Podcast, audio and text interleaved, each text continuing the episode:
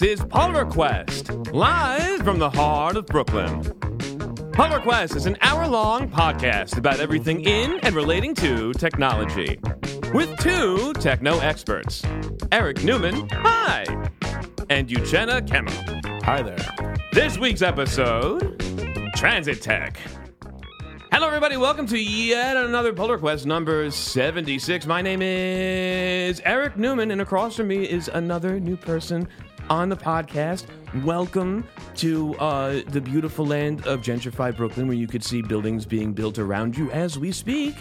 and you are Uchenna Kemma. Am I saying that right? Yeah, that's me. So you say it. You say it. Hey, everyone. Uchenna Kemma. Okay. I'm from the faraway land of New Jersey. Although before this, is that New Jersey?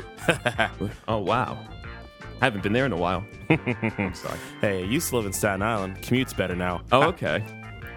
Okay. Anyway, sorry, I didn't mean to interrupt. Go on. So, just who are you? What do you do? Hey, I'm Uchenna Kemma. I'm an industrial lighting expert. Currently, I'm right now working on major projects you've probably seen, such as Hudson Yards, World Trade Center, Empire State Building, and many more all over this great city. Wow.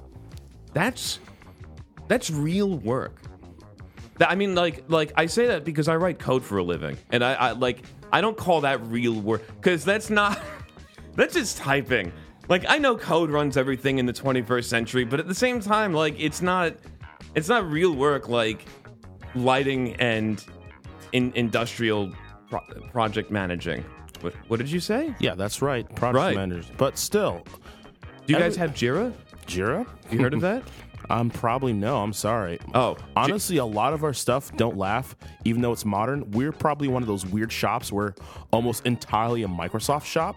And I don't know why the founder chose it, but it feels weird. Even though we do have all iOS equipment, our back end is almost all Microsoft, which leads to fun. Is it from the early 2000s? How'd you know? Wow. Well, I just when I heard that's where that sentiment came from. When we were it's the whole shop's a Microsoft shop. That sounds like ASP.NET in 2003. Yes. Is that close? Oh yeah, exactly. I've been doing this too long. Mm-hmm. I've been in 2019. I almost said 1999. 2019 is the 20th year I've been working on websites, and I just want to kill myself. No, I don't. All right, I can't say that. Unfortunately.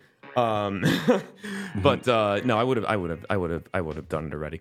But it's really nice to have you on because we met on a Facebook group. We're both numbtots, mm-hmm. New urbanist memes for transit-oriented teens. Mm-hmm. I had previously been kicked out of that group due to expressing some kind of personal opinion that I had. And I remember somebody recently saying, Eric, you have to do what you're good at. And I'm really good at pissing people off and just by being myself. And that's not why I'm single right now. But it does. I have this great ability to get under people's skin. I don't want to make a horrible first impression with you, Uchenna, because I don't want to I don't want you to think, well, how is he going to do it to me now? And I'm already here in his apartment. But where was I going with this? Oh yeah, I've been 20 years something.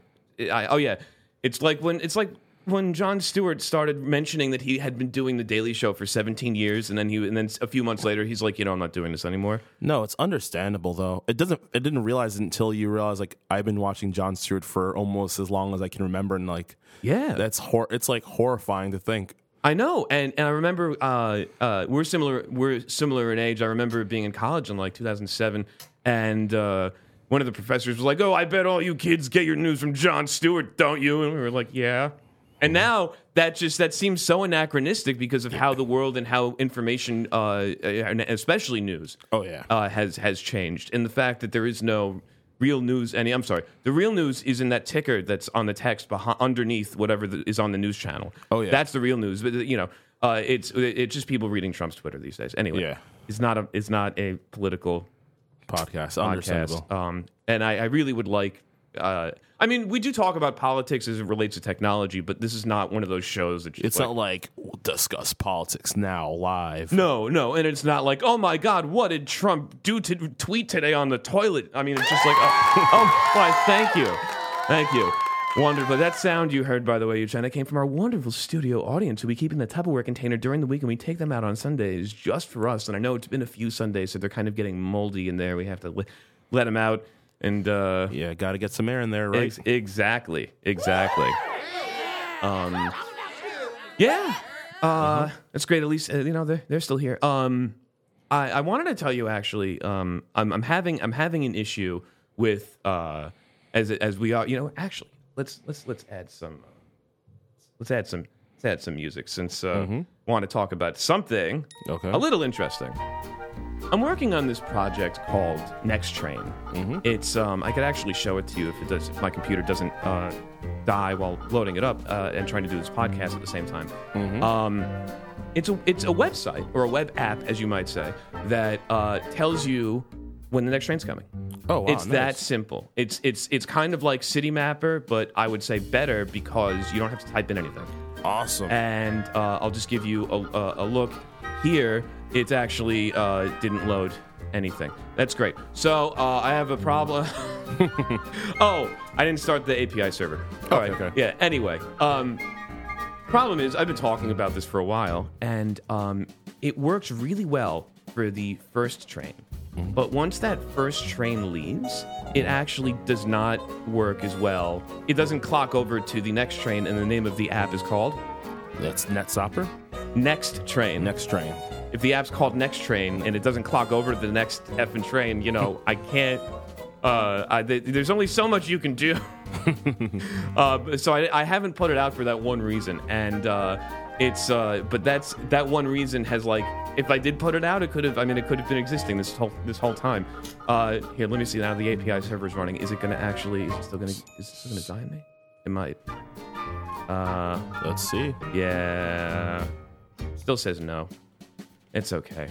I have to figure that out.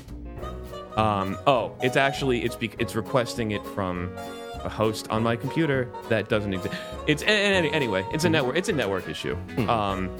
When it did work, it worked really well. I can't. I wanted to show you something cool that I made because it does.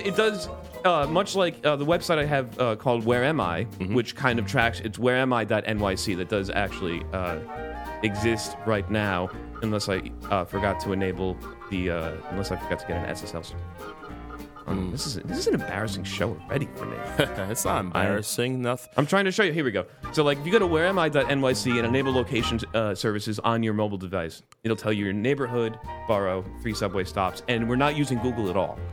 That's a really pleasant app. I feel it would be a really solid basic app to be like, hey, where am I? Exactly, and that's why it's called whereami.nyc. It only works in the city. If you try to access it from New Jersey, it tells you to go F yourself. So, it's a New York app. What can I say? But it does. Even the apps have congestion pricing. Yes. You know what? It would be funny if I could actually put up an alert saying you've entered the congestion zone. I want to be the rat king of New York of like these little websites. That are the unitaskers in Alton Brown word, but I love these websites. There's another one that I didn't make, but it's like is the L train running.com or something like that, and it actually queries the MTA API to figure out if it's running or not. But it just like that's it. You just type is the L train running right now, and it just says yes or no, and that's the whole thing. So Where Am I and Next Train are kind of in that vein of you just open the app and it does the thing that you want. It's like one of my favorite apps from Washington, D.C. They have an app. Well, it's a website. You know a website that literally is metroonfire.com. No, I haven't heard of that. That's really funny. It's literally because Washington Metro, before they cleaned up, had an issue of caching on fire. So it got so bad, some developer... Yep. Oh, wow. And that's exactly the type of website I was talking about. Not yet. When was this? When was it catching fire? When it was catching fire as recently as 6 months ago. Really? Yeah. Oh my God! It was between garbage and poor. They deferred maintenance, so they did effectively no maintenance for 10 years. What do you mean they did no maintenance for 10 years? Every time I'd ridden the DC Metro, they were always single tracking. That's because they were catching up all the maintenance they didn't do. Effectively in the O's, They did no maintenance. They effectively did no maintenance in the, you know, the 2000s. But that's when I wrote it back then. I don't know. I have an aunt and uncle who used to live outside of Silver Spring, and they didn't work for the CIA, but maybe. And no, and I was on the Red Line all the time, and like the Red Line, it was at least, you know, they don't have express trains down there, right? They just everything's double tracked, so they have express. So rather than cutting off express service or instituting express service, they just single track, which is really bad. Because then only one train can move in one direction at a time. And you get those 20-minute frequencies, so you don't miss your train. Well, time to catch up on some mobile video games, I guess. Exactly. And by the way, one thing, I know that this is the first show you've been on, and you're up. Well, I shouldn't invite you back until after the show's over, then maybe you can. That's up to you. But what is it? But we do really like talking about trains here on Polar Quest, and I think, and this is finally the episode where I think we can actually really do it, because this episode's about transit tech, and it's about new advancements in train technology and how America is still kind of lagging behind while trying to catch up and do cool things at the same time, which is like a fat guy in skinny jeans. I feel like, like we're trying to have all this really cool technology, but then the tracks are 100 years old and we're not really fixing them, so. While your train is stuck underground, at least you'll have a USB port and free Wi-Fi. Yep. A good old, you know, walk and chew bubblegum at the same time. But what is it about, I mean, is it the double-edged sword of unions? Is it the Russian nesting doll of subcontractors? What is it that makes it uniquely difficult to do any sort of, you know, modern railway work in this country? Honestly, or even New York. I would say the issue a lot of in New York is our wage costs are very, very high. I mean, we can point to other rival cities, like, you know, as much as we joke, oh, LA doesn't have transit, we've conceded. They do have transit, it's cars. But yeah, they made a lot of expansions rapidly and quickly, and relatively maintaining only 5-10% increases over budget. Do you think that was because they don't? A lot of the buildings don't have basements in LA, and there's a lot more space geographically. Honestly, yes. And as much as the NIMBYs said, "Oh no, we have oil wells," they're actually really good at navigating underground, because LA is an active city, but. Yes, they still mine oil in L.A. in modern era. Really? Yeah. In the city of Los Angeles? Yes, there's a lot of weird-looking, strange buildings that are oil wells that they've hidden away.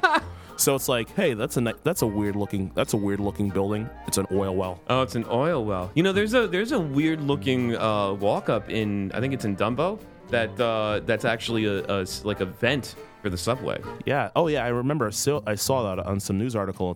It looks fascinating. I want to take a picture. Yeah, of it. It really does, and that is exactly. I think that exactly underscores the point that I make about like modern aesthetics, and when it comes to subways or when it comes to building trains, versus the lengths they went to make things blend in or make things look good or ride better, even 100 years ago. I mean, the most elegant train line in the world was built to go from here. What is it? Upstate to it went up in Westchester. I can't remember where it was going, and they tore it down during the World War because of all of the steel that it used. Oh yeah, and they said that it had like a maximum 4% grade with carpet smooth rides. Yes. And they tore it all down because they needed the metal and. And it still exists on like the last few stations, I think, on the 5 train. But if you look at if you're riding the train now, even the new tracks, like the Acela stuff, the new Acela tracks that are, I think, 10 years old now, that go between New Haven and Boston. What is it? Or you're riding like they shut down the. What is it? The Fresh Pond Avenue Viaduct for 18 months. Yeah. And riding and taking the M train is just as slow, and it's honestly louder for some reason. Oh. Like, whenever a train goes over that Viaduct, it sounds like nails on a chalkboard at 100 decibels. And I don't understand why nobody said why. Oh. Honestly, a lot of it's the construction. Like, you can compare it to DC. The whole thing is the construction. It's because, you know, it's not like, you know how DC, it's all the weird modernist concrete. Or, well, that's also because all of the stops were supposed to be fallout shelters, too. Yeah. I mean, look at the AIR train, for example. I've been right by the AIR train. Right. And the only note, you don't hear those AIR trains. You hear the Van Wyck. And even at midnight, even, it's the construction. They really honestly should have probably torn it out completely and built it like the AIR train style, which is all nice and quiet and... And the AIR train is still a conventional rail, is it? Oh, yeah, AIR train is still conventional rail, but it's all modern. The AIR train's, you know, the modernist technology. But even like the Long Island Railroad, when you walk across, when you hear one of them fly by at twice the speed of a subway, it makes half the noise. Mm-hmm.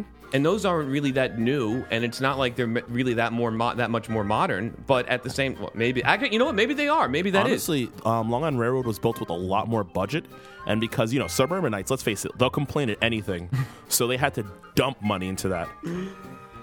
That's true. And who complains more than Jews from Long Island? Oh my God, that's my family.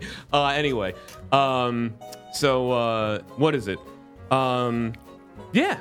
So we've been gone for a few weeks, but it's, you know, I really, I don't want this show to just be a rant, and that's been the biggest hill to climb. Like, there's so many, anyone can do a podcast.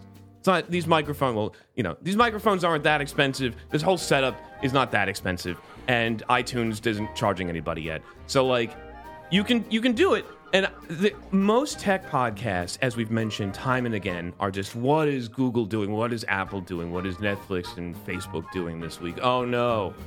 And then they go, well, let's look at the new iPhones that are coming out sooner. Let's talk about Apple Arcade. I don't give a shit. Who is going to make a new folding phone? Oh, the folding phone is finally coming back after 15 years. That's not what interests me, and I really think that's not what interests a lot of people who actually work in technology. One of the things that's really happened over the last decade is the consumerization of a lot of this technology, and I mean of just tech in general, and that allows people who probably hated geeks and nerds when we were in grade school to now be like, oh my God, I'm a geek. Yeah. I have an Apple iPhone, I have the Apple Watch, I have the iPad. I'm a total Apple geek. And like, no, you're not. You just buy the stuff because it looks good, and it's now usable for normal people. Oh yeah. So they try, and those people have a lot of opinions, and they shouldn't get to air them, even though the internet is kind of a the internet's kind of a democracy right now. Mm-hmm. I mean, I see it in my field, for example. A lot of our older lighting tech was extremely primitive. It did its job, but that stuff was meant for maybe building managers, you know, guys who are used to switches. Now our new modern stuff has, you know, modern GUIs that look all nice. I heard that you can actually control the color of the lights on the Empire State Building with an iPad app. That's correct. That's pretty cool. Yeah. It's literally, there's a locked iPad on floor basement 1. Oh, it's one iPad? Don't mention where it is. Well, there's three of them. They're all locked up. But it's not like an app that one of the developers could load on their own device. Oh no, it can. But the thing is, you'd have to know the password. We made sure of that. So does that rotate? Tell me that has 2-factor authentication. Oh yeah, that's 2-factor. Okay. We made sure. The only monkey 1 2 3. That's not a. Oh no. Oh no. And there's an official approval process to literally get to the little lock safe with the iPad. Then once you get the approval, they let you open it. Then they do a test, a simulation. Then it's good.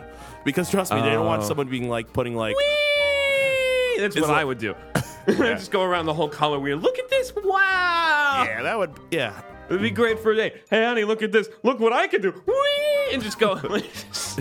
cause the lights to burn out as they're cycling through the whole color wheel. Yeah. I don't know. That's cool, especially on an old building like the Empire State Building. Does that even have central air? Empire has forced air. What does that mean? Essentially, you know, central air. There's, you know, traditionally large AC units on top of a building. Right. It's forced air, so there's air circulation units around that force air through, and they force heat through. But the ACs are weird. Are they at the top? Where are they in the building? Their circulator units are in basement like C4. It's okay. Like in a super deep level. Where is the air being drawn in? The air is being drawn in. There's various vents on the lower levels, and there's two huge circulators somewhere on the air somewhere. Oh, okay. So if someone pisses in one of those grates on the sidewalk, is it going to make its way into the air supply? No. The nice port authority police officer will talk to you. Oh, okay. Yeah, I try not to piss publicly in Manhattan. Oh, no, That's not a... Yeah. Empire State has its own... Between its own private police force and... I'm pretty sure... I'm just waiting for, like, the government when they're going to permanently buy... Because they've been renting an office out forever. They just need to... Which part of the government has been renting it out? There's FBI... There's an FBI sub office, and then... I'm not sure. It's some agency that has it, but they don't talk much, but they provide security for it. Oh. Well, if the government randomly cleans house one day and leaves, you might want to as well, because then they're either planning something or they know something. Yeah. If I see that office good, it's like I'm going. Where are you going? I'm going to Lancaster. Why? I'm going. No reason. Mm-hmm. No reason. Just don't come to the office between 9 and 11 tomorrow. You know what I mean? Mm-hmm. Anyway. I had a gig where I worked in the new World Trade Center for a bit, and the first day around, my boss was giving me the tour, and he said with a complete straight face, he says, we see a lot of planes around here, a lot of nice planes and helicopters, and I burst out laughing. It's like, hey, no 9/11 jokes. I'm like, you said I didn't say anything. Exactly. I wouldn't have said planes. Exactly. I wouldn't even say airport. I would just like, yeah. and that's, but it's just, yeah. And he's like, yeah, I know, it's kind of funny. But anyway, the new World Trade Center is new, but it's sterile. It just doesn't. The problem is it was designed to be very ultra secure, and so you can't have things that look good on an ultra secure building. The problem is all the designers were like, oh, it's supposed to look, respectful. So they made it a box, pretty with a giant phallus on top. That's respectful. A giant penis antenna that makes allows it to make it the largest building. Isn't it shorter than the old World Trade Center? No, it's only like two stories taller.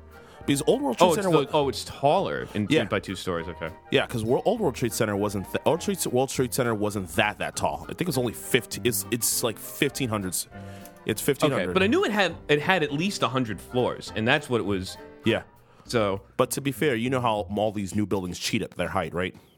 No. A lot of buildings have, industrial floors. So floors were like... Oh, yeah. And in fact, so does that building where it has like elevator... I think there's a few floors that are vents. Yeah. And then there's like a couple floors that are just for elevators. Elevator shaft.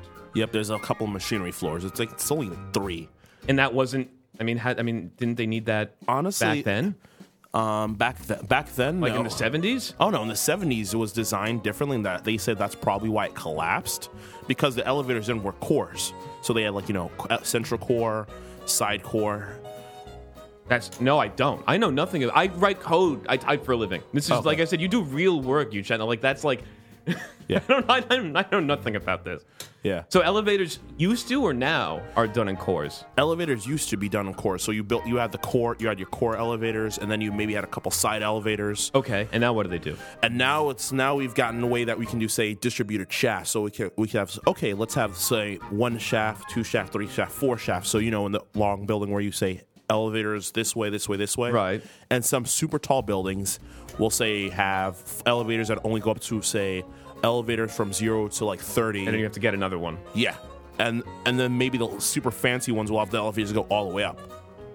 Huh? Although it's a known issue that we probably can't build a building much taller than Burj Khalifa because of the elevator paradox. What's the elevator paradox? The taller a building gets, the more and more by proportion the building has to be to have more space delegating to be elevators. That's okay. I've heard of that at least. Where it's like every 10 floors you need like one floor for an elevator, and that decreases with the amount exponentially, or increases exponentially with the amount of floors. Yeah. Interesting. So, you can see there's a significant amount of floors on the New World Trade Center that are vents and maintenance because they just have them on the outside instead of windows. Mm-hmm.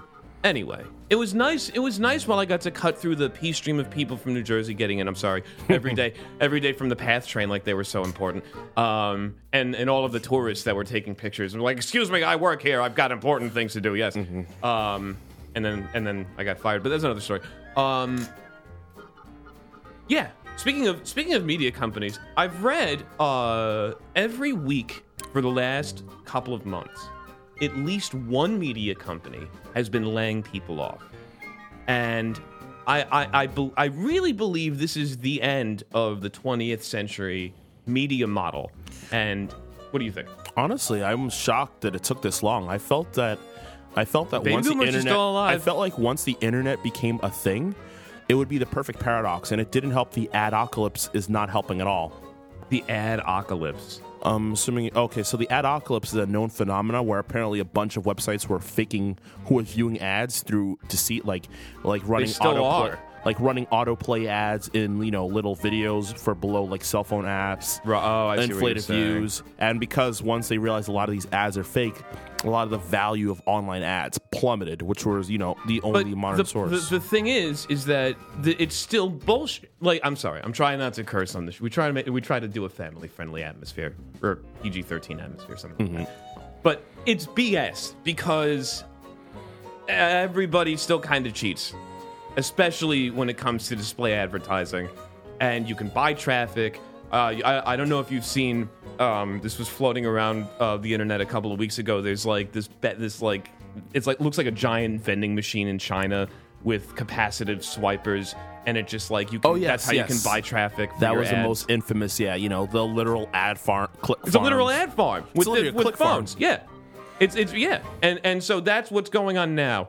There were people who 10 years ago said that display ads were not meant to work on the internet, and a lot of media companies spent the last 10 years trying to crowbar their 20th century media linear TV model into the 21st century active non-linear digital world, and we can see that it's not working well. And ironically, the only model that probably is a close thing is the old-fashioned 1950s radio model, i.e. where the interstitials? Interstitials. Well, let me ask you this, Uchenna. When was the last time that you backed up your computer? Last time I backed up my computer? Probably 2 days ago. 2 days ago? Yeah. That's pretty good. Well, you know, if you have Carbonite, it backs up your stuff automatically to the cloud. And if you go to www.carbonite.com and click on the radio microphone in the upper right-hand corner and enter promo code Polar Quest, you'll get nothing because we don't actually have an affiliate deal with them. But it's one of those interstitial ads that you kind of can't get away from unless the person doing it is being too sanitary, like Mark Maron. Yeah, I can't live like his ads. He has pre-roll, he has mid-roll ads, he has the radio interested, but I can't listen to him because they just sound so dry. However, Bill Burr has the same sponsors, exactly the same sponsors. Okay, give or take for the most part. And the way he reads the ads by messing up constantly, by cursing through them, is a much more entertaining experience to listen to, and a lot of those sponsors don't get it, but I'll use his promo codes over Marin's every day of the week because I'm not listening to it doesn't sound like I'm listening to PBS. No, I know. You got me at that clever ad. I was about to help you out with the ad. I was like, oh, okay. Podcast ad. Okay, I know the drill. Yeah, exactly. Yeah, no, I don't. I mean, I've been to a workshop where they were talking about monetizing podcasts. We're like, once your podcast becomes successful, like what is a successful podcast? And they're like, 10,000 uniques a month. I was like, that's.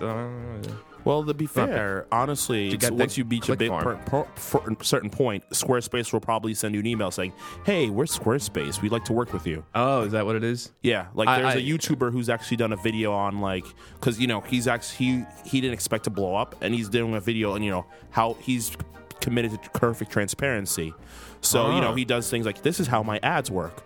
Because he says I have ads. It helps out, but I want to say, hey, I only put ads that I would use myself, sort of thing. Right, and I think a lot of when the radio style ads come up in podcasts, the more scrupulous podcast hosts will typically only select the ads that they actually the ads for products that they or services that they actually use. Unlike back in the world of radio, where you didn't even have control over your own sponsors, so you just kind of had to shill the stuff that the station made you. Hi, this is Eric Newman here for I don't know. Yeah, it's like, you know, like Prilosec. Did you have too much to eat last night? Well, don't we all? Well, guess what? If you have that, okay, I'll stop.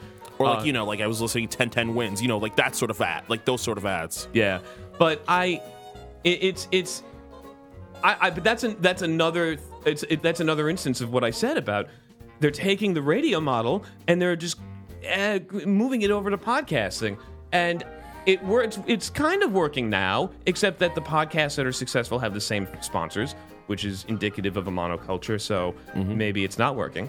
But it's a stopgap measure until whatever the true native monetization platform comes about for this medium. And it's kind of like how movies, the early movies replicated stage plays. They looked a lot like stage plays because they didn't quite understand the medium of film and the advantages of film over the obvious things. I mean, I feel like, you know, Patreon, for example, though, is I feel the closest thing to a future stable monetization. No, path. Because of the amount of people that they've banned in the last few months for crossing whatever line that they have arbitrarily determined. That's true. I did see all those videos on that. And this leads right into my free speech segment, which is not sponsored by InfoWars. But maybe I could get Alex Jones as a sponsor. Wouldn't that be cool? I just don't. We're breaking the conditioning. Oh, yes, exactly. They've been making radioactive cows for 25 years. I can't. There's only so much of him I could take. And I know he had that like 5-hour rant with Joe Rogan. He doesn't understand that you still have to do cardio in addition to working out. You can't eat steak and ribs and then just lift weights and drink beer and pretend like you don't have to do anything else. Oh no. So you can tell he's definitely I don't even know, like he's got muscle now. I think the term is like bear mode almost. Yeah, but the thing is, lumberjacks at least. The thing is, lumberjacks eat like crap, but at least they're also walking hundreds of miles. Yeah. Yeah, exactly. And Alex Jones is not. So his voice already sounded like a boat motor, and he's because of his recent misgivings, let's call it, and he's probably smoked too many cigarettes and has a phlegm problem that's analogous to me, who has a major phlegm problem because I'm Jewish, and so listening, I could only listen to like 35 seconds of him on Joe Rogan, even though it was like a 5-hour episode, because it was like, so Alex, how's it going? Well, China is gonna take, and he's like hard swallowing every 3 words. At least I thought it was just me. They're gonna take your kids and they're gonna sell them down to rip, and I just can't, like he does that enough times. I can't listen. I thought it was just me. I was like, everyone's like, you got to listen to this. I'm like, I can't. I'm glad there's someone else. Even though I'm a loud person who does a podcast, I'm very sensitive to noise. And there's some things that it's called misphonia. It's a real disorder, but it's not like there's a cure for it. Except if people just didn't talk with their mouth. No, I'm kidding. Just blow your nose. Like, anyway. Where was I going with this? That there's things that I legitimately can't listen to, like Gillette's podcast. His is another one where I caught on to his breathing pattern. He would take these like giant breaths in between sentences, and he would also really loudly sip tea throughout the entire podcast. Yeah, and so just listening to it just kind of passively, all I would hear is and then. Yeah, you're supposed to, like, you know, pull away if you're going to do that. Right. Otherwise, it sounds like, and that's obnoxious. It is, but it's also, but between that and his breathing patterns, which you can't really tell someone to breathe differently, especially if it doesn't bother them. But, like, I couldn't listen. I had to stop listening to his show. I can understand that. And that's really terrible because I love the guy. He's great. He has fantastic insight. He has a very standard kind of podcast where he has his tangential friends that were on like an episode of Penn and Teller's Bullshit, or like someone who's also a magician. And they're all, you know, sucking his dick, and it's just like trying to, you know, oh, remember that time we played whatever it was? And anyway. Back to Patreon and Alex Jones. The thing about it is, it's like that. I guess it was a poem, or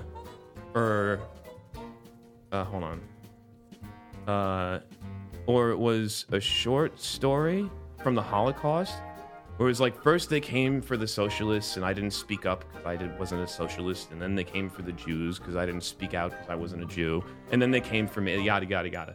And then it's like, and then at the end, and then they came for me, but there was no one else. This is what's going on now in media, because the internet and the web, and I need to make this distinction, aren't the same thing. And the internet is still, for the most part, pretty democratic. You want to have your own web server. And, you know, you can access it via an IP address and from anywhere in the world. That's great. But no one's really going to find it unless you're on the web, and the web is now being controlled by a small college of corporations that all have similar kind of... mentalities. Similar mentalities, along with paranoia over fan bases. Because there's so few of them, they have to now appeal to so many different types of people, some of whom might just naturally conflict with each other. It's the paradox of success. I mean, like, a good example is, like, let's say Reddit. Reddit is one of the largest web... Reddit effectively has eaten the idea of modern web forms. You know, back in our time when you had to go to www. I don't know, like, gears.com. Dig? Yeah, Reddit ate Dig. But the thing is, the age of aggregation... Because one website has to do everything, and fundamentally, we're reaching a point where you can't do that. And Reddit has become so mainstream where they're running into bigger problems because they have to lock comments on subreddits or take them down entirely because they're too problematic or they're too conflicting, they're too engaging. And so this is exactly what I'm talking about. Everyone laughs at Alex Jones, and I, like I said, have no sympathy for him. And the fact I understand these are private companies. They have the ability to do review service to whomever they want. That's fine. However, you laugh at Alex Jones, you laugh at the anti-vaxxers, but I would say that almost, and I try not to speak in absolutes, but almost everybody has something that they irrationally believe. And when you laugh at people irrationally believing their thing, and you have your irrational beliefs, look at those anti-vaxxers, said by someone who's 300 pounds who thinks that healthy at every size is true. Mm-hmm. You know, or people who use strobe bike lights despite any scientific study proving their safety. Like, marginal safety over just a regular light. Stuff like that. Oh, no, it's brighter, so it's safe. No, it's not. It's provably not safer. They've banned them in they've banned them in Berlin. They've banned them in Seattle. They've banned them in places because they're too much of an annoyance. But no, it's safer. It's brighter, and it's safer, and that's it. Or like the motorcycle versions, like, loud, my big, loud Harley is safer. No, if you want to be safe, just have your vest have reflective on it. You're allowed, especially now that every car has been designed to be your perfectly silent cocoon. Right. You can barely hear unless the guy's literally right next to him, and he's already run you over. He's that close. Well, and that's why, like, the Teslas, they have speakers to make the sound of a car because they don't make any noise. Yeah. So pedestrians walking the streets, like, boom. Exactly. Oops. You won't even hear them, especially if you're wearing headphones and you're also texting at the same time. Mm-hmm. It's really tough. But I must mention that while I have a certain dislike for cyclists that does not include bikers, there was a time I was walking. Every once in a while, I'll walk from here to Coney Island, which is about 13 miles, and get a hot dog and fries when I get there at Nathan's. Anyway, it's worth it. It's 13 miles. I feel like you're good. No, you've more than burned up the calories. You're good. So one of these times I was walking down to Coney Island. I passed this biker bar, and it's a bunch of these. It's the Brooklyn bikers, and they actually have the jackets, and it says on the back, Brooklyn biker _S. And I didn't want to be like, excuse me, guys, did you know that you have an unnecessary apostrophe on your? I'm not gonna. Mm-hmm. No, I know. I at least know better than that. Mm-hmm. But I feel like my strong dislike of this, like. In addition to the struggle, there's this certain kind of milieu that it's not people who ride bikes. It's cyclists, like the cyclist culture, the wearing lycra to run across the George Washington Bridge, which I actually did. I walked across the bridge to go to a funeral. It was really sad. My uncle lived in Fort Lee, and he died. I'm so sorry. Year, so it's okay. I was walking. I was going to meet up with them in Fort Lee, and so I just said, well, I'll take the A train and walk over the bridge. And so I was in a suit, but it wasn't hot that day, so it was fine. Yeah. And I was the only person not wearing lycra on that bridge at 11 o'clock in the morning on a Sunday, and the amount of people that almost hit me as they're in the Lance Arm, it's these Armstrong lights. It's not even the lights, because it was the sun was out, but it's the Lance Armstrong costume, even though they're an overweight 45-year-old Gen Xer who probably has no more testosterone left with all of the sitting between the lycra and the bike seat. Like, there's got to be nothing there anymore. And they're just zooming. It's like zooming past you. And there's signs all over the place about, you know, yield to pedestrians. They have the right of way on the bridge, blah, blah, blah, blah, blah. They don't care. Yeah. And the amount of times I almost got hit, some guy was like, yeah, go after some. Like, yeah, guess what? Like, I wish I could have that mother rage when her child is about to die and just lift up their bike and throw them over the bridge with them on it. Mm-hmm. Hey, they put a net there. You're good. They put a net there, so I can't. They've increased the fencing around the GW Bridge, too, in the last year or so. And it gives me a bad feeling. I know. I saw that. It's like I think they're going to put more netting on the Verrazano now, too. And that's awful. I'm like, it's yeah. I understand why they're doing it, but it looks like it's a daily occurrence the way that they've fenced it up. They said it's a, you know, copycat syndrome. The news reported it. Who copycats jumping off a bridge? It's a weird phenomenon. Are they at least doing like a Snapchat while they're flying down? Hey, check this out! And then it just suddenly, and then when they die, it cuts out. Like, I don't know, like what happened? It's a suicide contagion, and for some reason, bridges are weird like that. Let me ask you this. This is going to definitely sound callous, and it's going to sound more callous than my hatred of cyclists. There may be too many people here. If a few of them decide to jump off the bridge, you know, there's a little bit more space for the rest of us. You truly have embraced New York mentality. I mean, look, my mom's from the Bronx. My dad is from Fort Lee in Long Island. I am a reverse New Yorker. I grew up in South Florida. That's why I sound like an old Jewish lady. Because I even worked at a nursing home in Palm Beach when I was in high school. They call it God's waiting room for real. That's like a real. I'm not even kidding. No, I know. That's the joke is it's like if New Yorkers send our old people to Florida, just Midwesterners send their old people to Arizona. Yeah, exactly. Exactly. Actually, there's a lot of Midwesterners on the west coast of Florida because 75 goes up to Detroit and then goes down to like Naples or something like that. Huh. And then 95 goes up to Maine. Anyway, I've been to the Gulf Coast of Florida like twice, even though I lived there for 20 years. It's a different. You just kind of fly back to New York and then come back there. No, I don't know. Florida's a weird state, but I don't want to spend too much time talking about them because we can talk about so many other things like Alex Jones again. And what is it? One of the things that's come out about... Oh, I'm sorry. The big... Something about... really quickly about free speech. Prince Harry wants to ban Fortnite because he says it's too addicting. And see, the thing is... They can do that because they don't have laws allowing the freedom of the press in England. Yeah, UK has no constitution. They have the Magna Carta, but that's a little old... Like 12 something? Yeah, 12 something. 12 something, yeah. But they didn't think about that then. Mm-hmm. Anyway, go on. But yeah, it's like, you know, it's like, hey, there. And the thing is, there's measures you could take, but banning it, no. You can just ban their loot boxes and all that, not like the entire game. Well, they were sued rightfully for that, which is fine. Why ban a game? Because Prince Harry urges parents to take action and have their children interact more with the outside world. Haven't we heard this our entire lives? Mm-hmm.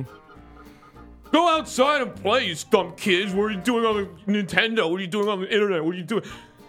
And then they're the same parents. It's like, they're the same people like, I saw some kids playing outside. I'll call the cops. Exactly. Stop having fun outside. Go outside and play. You're right. It's those same people. Just like the people who are complaining about fascism now actually really want an authoritarian government or just one that agrees with them and not one that they think is actually happening. The people who hate cops, and then if you say hi to them on the subway, they want to call a cop, like those people. Oh yeah, I've seen those people all the time. Yeah. Oh, all cops are bastards. Okay. How are you doing today? Oh my god, you're talking to me. I need to talk to a cop. Or it's like so. Or it's like when they see Showtime me, it's like again. They're like, oh my god, where's the cops? Where's the cops? I'm like, it's Showtime. It's a thing.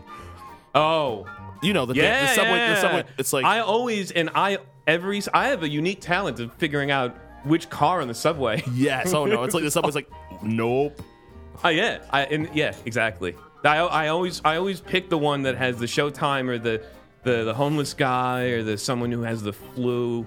Those are the worst because like they usually have that holy crap cough like after you sit down Mm-hmm. If you're just standing right in front of them and then you can hear their lungs just like it's closing, like, oh no. But that's I don't know. That's why I carry hand sanitizer in all my bags. That's why I wear gloves on the subway in winter, but now that it's 50, 60 degrees outside, I can't. Mm. Then people are going to want to call the cops, even though they hate fascism and they hate cops. Mm-hmm. Isn't that a brutal irony? And that's exactly why I have this free speech segment on the podcast, because it's going away. The amount of people... There was a poll, and I've mentioned this a few times, but not to you, so I get to do it again. There was a poll that came out a few years ago that more than half of college students don't support free speech, because free speech also means hate speech. And even though the things that they say can be very hateful, mm-hmm. It's allowed. They allow it. So it's fine. Because they allow it, which is fascism. It's why George Carlin correctly called political correctness fascism with manners, because that's basically... That's what it is. As I said, look at like the most fascist organization you'll ever see is a homeowners association. Oh yes, exactly. Exactly. Oh, you're not allowed to fly a flag on this day. Well, I'm a veteran. We don't care. But then you'll also have people on the flip side. Sarah Silverman, what is it? I didn't watch her. I watched her show 10 years ago, but I know she has like an I Love You America show on HBO. I think somewhere it's an HBO. It's not a Netflix special. Yeah, and she has this whole bit about this time that she saw her neighbor putting up a flag, and she was like put off by it, and he's like, "What is there? I mean, you're living in America. Is this a problem?" And she's like, "Right, no, it's fine. It's just isn't that weird when somebody puts up a flag? No, it's weird when you make it weird that someone's putting up a flag. It's not like like if it was like a Nazi flag, I'd be like, okay, I might be concerned. People, right? It's and that goes back to Charlottesville, where it's like it was the Nazi flags against the communist flags, and I was wondering, where are the American flags? We're not either of those. Mm-hmm. But I if people are like their sentiment about the Confederate flag is starting to pivot towards the American flag, which, call me a nationalist, I like our country, for better or for worse. Mm-hmm. I'm not a fan of all the things it does, but nobody should be. Mm-hmm. Except for people like George Bush, who's now dead. Mm-hmm. Oh, wow, I just realized you're right. Wow. Yeah, a lot of secrets died with him. Mm-hmm. He's the only person who didn't know where he was the day that Kennedy was shot. Oh, my God. And he was in Dallas. And he was the director of the CIA. Really makes you think. He has a director's cut of the Zapruder film in his home. Anyway, moving on to Europe. So we're going back to Europe.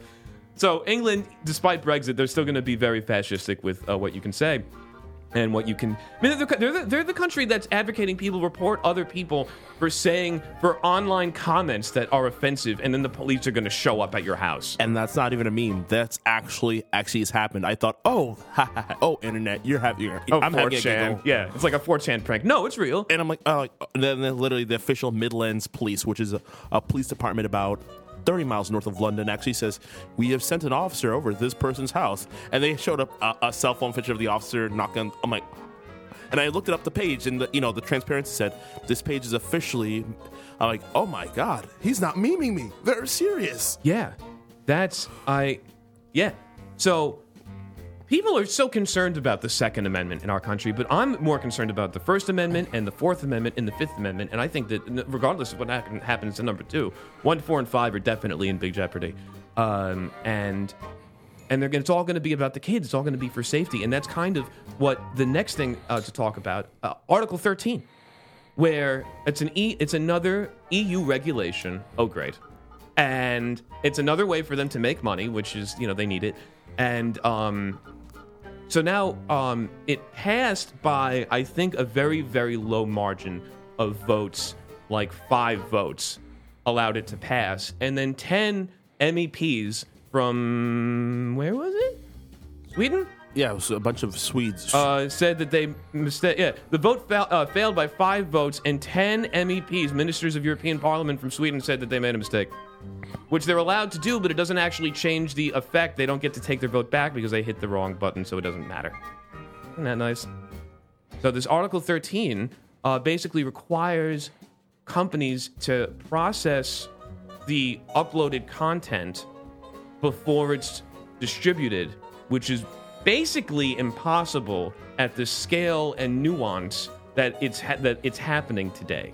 Like, the closest filter they have are the ones that already exist. For the close, I mean, you know, they only have the most advanced filters are the child pornography one and the terrorism ones. Those are the most advanced filter everything. And even those obviously don't catch everything, obviously. Yeah. And those are one of the few things that everyone internationally says, okay, yeah, this material shouldn't exist.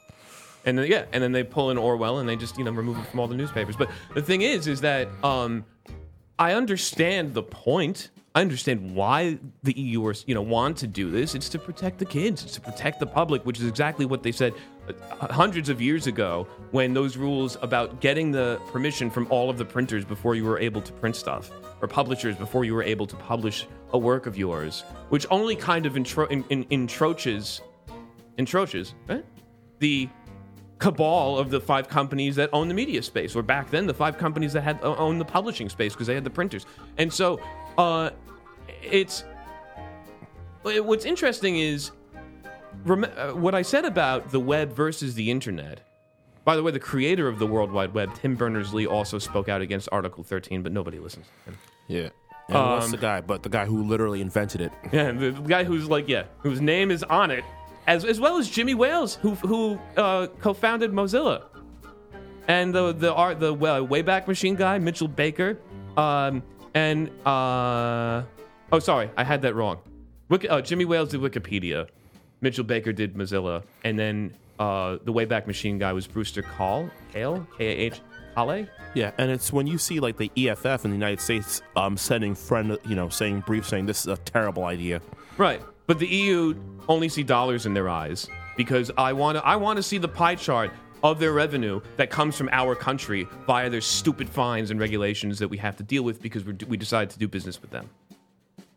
Sovereignty is one thing, but the amount, it's a 9 or 10 or possibly 11 figure number that American companies have to pay the EU every year because of some backwards regulation that's impossible to follow just so the EU can get money. Well, you're seeing a rebellion against that. You notice, that's Brexit. But, but Britain invented the status quo. They're not going to do anything about it. No, a lot of American companies, the GDPR, a lot of American companies saying that's it, we'll simply block Europe. Like a lot of American companies. That's unsustainable, though. A lot of American companies have simply said it's not worth it, the international. There's a compliance cost, and once compliance costs reach a certain point, that money, they'll just say, we're not paying it. We're going to, mark my words, we're going to see a lot of companies start blocking Europe because they don't want to play with compliance costs. Yeah, but the big ones still are going to. You're telling me Netflix is going to turn off Europe? I don't think so. Oh, no. Netflix. I think Amazon or Apple or Google or Facebook are going to do that? No. And that's kind of, and that's what the EU wants, because when they tax those companies at a percentage of their annual revenue, which is what the fines equate to, then it's a 9, 10, 11 figure number. And that's the amount of money that these stupid officials need that call themselves public service to jet set all over the world, servants to jet set all over the world. It's disgusting. It's disgusting. And I don't really know what else to say, so let's end it there. Okay. That's a long time. We usually don't spend this much time at the top of the show. What? We're still live? What? Yeah. Okay. I just turned off the music. Oh, okay. Yeah. I can put something else on, but no. Just, sounds good. You want to just kind of lay that, transition between bits. Gotcha.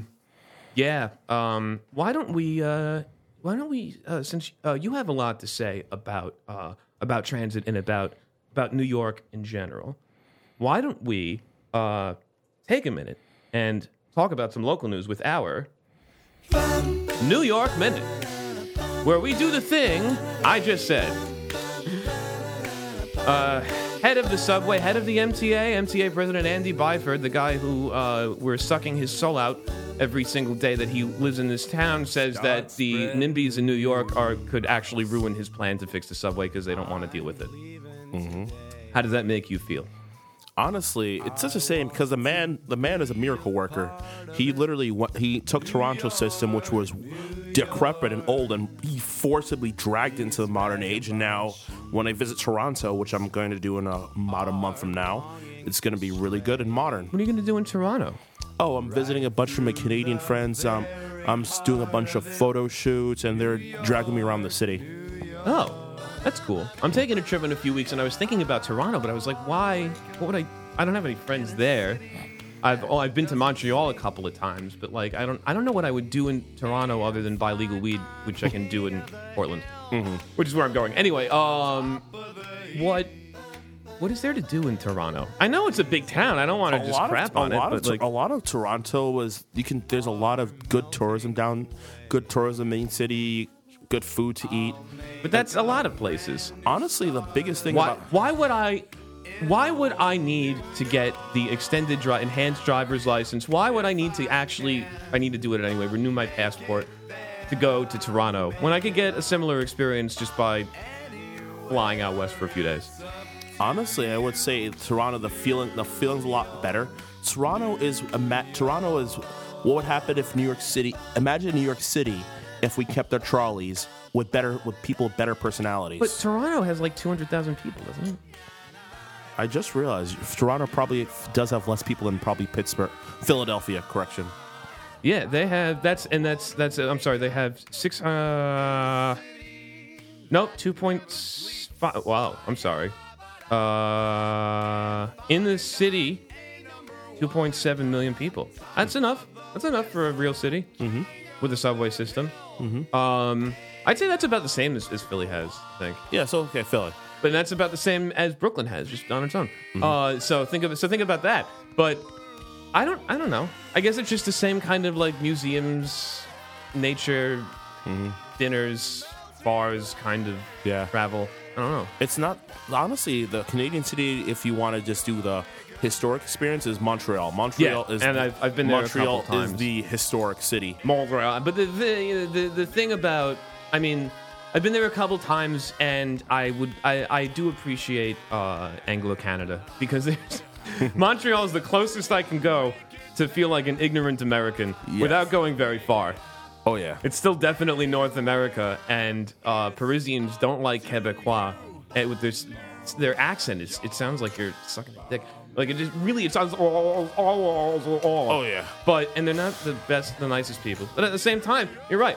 Culture capital, fantastic city, very walkable city, and great, all the other stuff. Oh, yeah. Museums, music, food, all of it. Okay. How are you getting to Toronto? Are you going to take the train? Honestly, the only reason I can is because I have to work that day, so I have to fly. Otherwise, I typically do take the day train. Really? Yeah, it's actually not that bad. How long does that take? 12 hours. It burns a day. If they had a night train, I'd that's the one thing. Sleepers? If they had a night train, yeah, I'd definitely sleep. I'd leave work, sleep, and I'd wake up in Toronto in the morning. That's not bad. Yeah, 12 hours. 12 hours is not bad for a trip that long because driving, I've done the drive, and it's you've done it. It's exhausting. Yeah. Because good old upstate New Yorkers like to call it, wow, this state is big.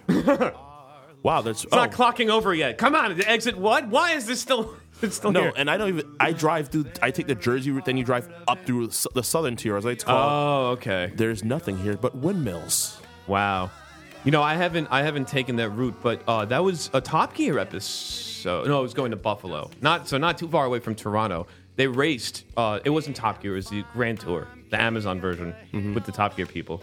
You ever used to watch it? Yeah, Top Gear. Yeah, the Jeremy Clarkson race, when they raced a train, car, and Jeremy Clarkson got fired by punching a producer in the face after shooting. Yeah, along with a list of other things he's done. But anyway, they raced from New York to Buffalo, and he drove, and he took that route actually. And then Hammond and James May took the subway to the air train to a plane to fly. And I believe Clarkson still beat him. No, driving definitely. Honestly, that's the one disadvantage. How does that happen though? Because the plane ride's like an hour. It's a security in a Trans New York trip. That's the joke. You can only beat it to Canada because and honestly the customs because it's about an hour. Oh right, and you'd still have to. Well, yeah. Oh, go on. But yeah, like for example, for Toronto, it's probably realistically it's 3 hours of travel. As in, get to the airport, 1 hour, 25 minutes, and the customs isn't bad, but there's such a long line to clear customs. Yeah. And they're not the nicest people. Well, I guess going to Canada... No, going to Canada is not bad. I have a work permit. Coming back is painful because I have a work permit in Canada. So, okay. So, coming back... So, how is coming back painful? Because they always ask me. Well, I'm like... And there's always like, hey, what equipment did you bring? I brought the exact list, this exact list here. Oh, jeez. I'm like, I live here. I'm like, if you're going to ban me from America... Where am I going? Where do I go? I'm like, great, I'm stateless. You're like Snowden. Mm-hmm. Just hide out in the Ecuadorian embassy. Anyway, back to Mr. Byford. I mean, he's. I don't even know what to say. The L train's supposed to shut down, and it doesn't look like they're going to do that. They're just going to let it. They're just going to keep doing patchwork, and they're not going to allow this guy to do his job. Mm-hmm. And the subway's not going to get any better, and they're going to keep increasing the fare, and that's I guess that's it, right? See, I think the solution to what's going to happen, there's going to be some sort of incident, and then they're going to do what I call back what they did for I want to say it was what they did for the three way back in the late 70s when they completely shut down a portion of it for a total rebuild, and it turned out very well. Did they? Yeah, the Jerome Avenue. Yeah, it was like the Jerome Avenue. No, Nostrand Avenue portion completely shut down for like 3 years. Oh. And they rebuilt it totally. That's interesting. They didn't put elevators in because they argued they didn't have to, which was probably the biggest mistake. Well, and that's why quite a few subway stations also have entrances closed, because if they were open, they would have to comply with the Americans with Disabilities Act, and then they'd have to install the elevators. But you just heard about that lawsuit that said, nope, any renovation triggers ADA. Really? Yeah, there was a federal lawsuit about 2 months ago. Against who? New York? New York, yeah. New York was sued by disability. Wow. Full disclosure, I have done volunteer work for them. So they were sued by who? They were sued by New Yorkers with disabilities. But the thing is, they won. The federal court determined that New York City was not in compliance, and that any major renovation will have to put in elevators, which is what most reasonable legal experts were like. This is probably what they should be doing. It was definitely what they should have been doing, but it was a way for them to only spend $5 billion rather than $9 billion. I have no idea. But maybe they could afford to put in the elevators if they weren't paying people to literally sit around and do nothing. Oh yeah, like a good example is a TBM, machine to dig a tunnel. Right, tunnel boring machine. I could probably do it. You need five dudes. You need five guys. You need the tunnel operator, two guys to make sure the machine doesn't like get stuck on rocks or doesn't overheat. A cooling operator, someone whose job is to operate a throttle valve so it keeps cool so it doesn't overheat. Uh-huh. And the last guy is, the supervisor. He's the one making sure everyone is doing all their jobs. So that's instead of five people, they have how many now? A typical TBM New York City crew is 20. What do the other 15 people do? Nothing? Various other jobs, take breaks. Can't really smoke down there. No, because they're afraid of explosive gases. Well, and there's no ventilation. Yeah, so pretty much it's just a lot of, little stupid bullshit work. So the crew sizes are oversized, and things like that build up. Jeez. Yeah, it does, and especially with the benefits and all of the other stuff and the taxes and everything, and that's the double-edged sword of unions. It's hard to have this argument because it turns into, oh, do you not like unions? Well, it's not about... It's that a lot of large unions end up becoming the things that they hate. They end up becoming the entity that they try to replace. Mm-hmm. And I think there was like a... There was some movie, and I can't remember what it was, that had John Candy in it. I think it was from the 80s, that kind of made a jab at that was like, the union dues and the union this and the union that cost takes so much out of your paycheck, and they're not really getting, and they're not successful in like the raise negotiations and all that stuff, so what's the point of having them? Yeah, there's a lot of unions, that's a concern. Like that's, and after, after the major court decision, a lot of unions have like, reduce their admin overhead because they're realizing. Yeah, but what about the 15 unnecessary workers? They're being paid more than the admins, aren't they? Honestly, a lot of the solutions are going to be, there's going to be a lot. Once automation happens, there's going to be a lot more furlough. Yes. Furlough. Well, and that's why the unions made sure that two people ride on every train, even though the L and the 7 could be automated. Honestly, yeah. Well, they can be 90% automated. Okay. Like there's a system down in Philly, the PATCO, which is automated. PATCO speed line. Yeah, right? Effectively, it could be automated. The only reason a person is there is for emergencies. Are the cars new?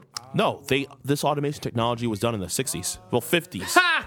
Automation is easy. I could automate the subway with literally things I could do at Home Depot, because all you need is a sensor saying, "Hey, the subway stop is here," and the sensor and the subway computer. Well, not even computer. It's all analog relays. Like, I know here. Slow down train, stop train.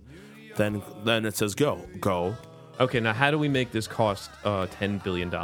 Honestly, a lot of it in New York City is there, so they didn't use that. They use communication-based control, which is a series communication control. So it's a series of radios, transceivers. Effectively, it's an internet for trains. But what's wrong with that? The problem is it's like very expensive because you have to rip out. You have an existing signal, which is old-fashioned block. Green light says go. Right. Train goes. Oh, if a train is blocked, variable distance blocks, right? Yeah. So not even the old blocks were fixed blocks. Like, no, I mean with CBTC. Yeah. Yes. So now the blocks are variable. Yes, which means trains can run closer, trains can run faster. Now, even they still do that with your analog Home Depot solution? You can't, but you can do it with a 1990s solution of automatic train operated, which is primitive computer, so 90s era computers. Is that Washington? Is that Metro. Positive train control? It can. It or can. What's the? I don't. I is. I don't. I. Okay. Can't so positive train controls. GPS radio is saying, "Hey, all the trains are positioned this way." So a train knows where the other train is, and they can't crash into each other. Okay. And they also know, hey, you can only go this speed. If the operator inside says, I'm going to go faster," computer's like, "No, you aren't. I'm shutting you down." Okay. And then what's automatic train control? Computer. Automatic train controls a system where a computer completely operates it. It's like, what do you do? I don't do anything. So automatic train control has been used Washington Metro. But the thing is, automatic train control depends on you doing maintenance right. Otherwise, you'll get the issue like where Monster Metro, they didn't do maintenance. So the train didn't see a signal because it was broken and no one maintained it. Just hits another one. It slammed into the other one. Right. But hilarious, of all places, Atlanta has actually done automatic train control almost perfectly successfully. Really? Yeah, Atlanta's system, the only thing the operator does, he pushes a button to open the doors. He pushes a button to close the doors, and he says, "This train is stopping at Peachtree Station." Oh, he still has to say that. The new ones that they're buying will say that. Oh, good. So effectively, it's one of those. There's an old joke from the 1960s.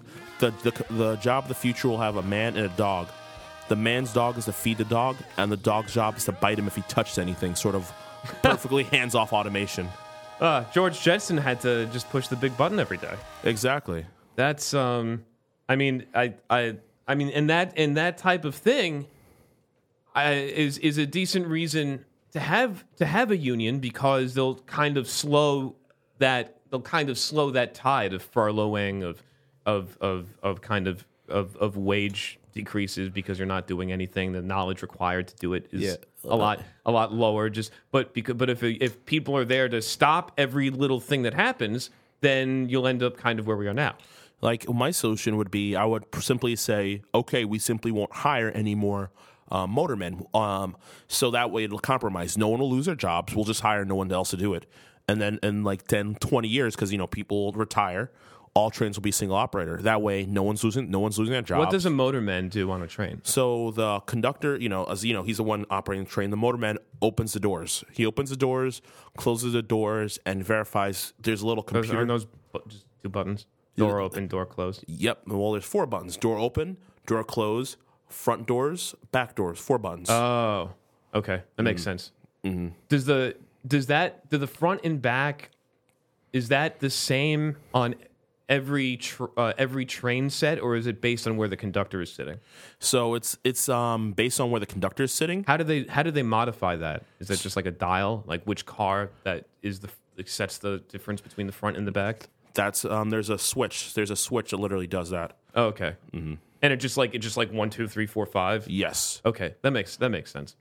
I always wondered how they did that, because I know the conductors sit in different parts of the train based on whatever they like to do. But so there's like the conductor has the part that says master, and then it's like slave. Although that's right. I think they're trying to call I know that there's an issue with that terminology, even in computers. They're trying to take that away. Yeah, but that's pretty much how they did it. Huh.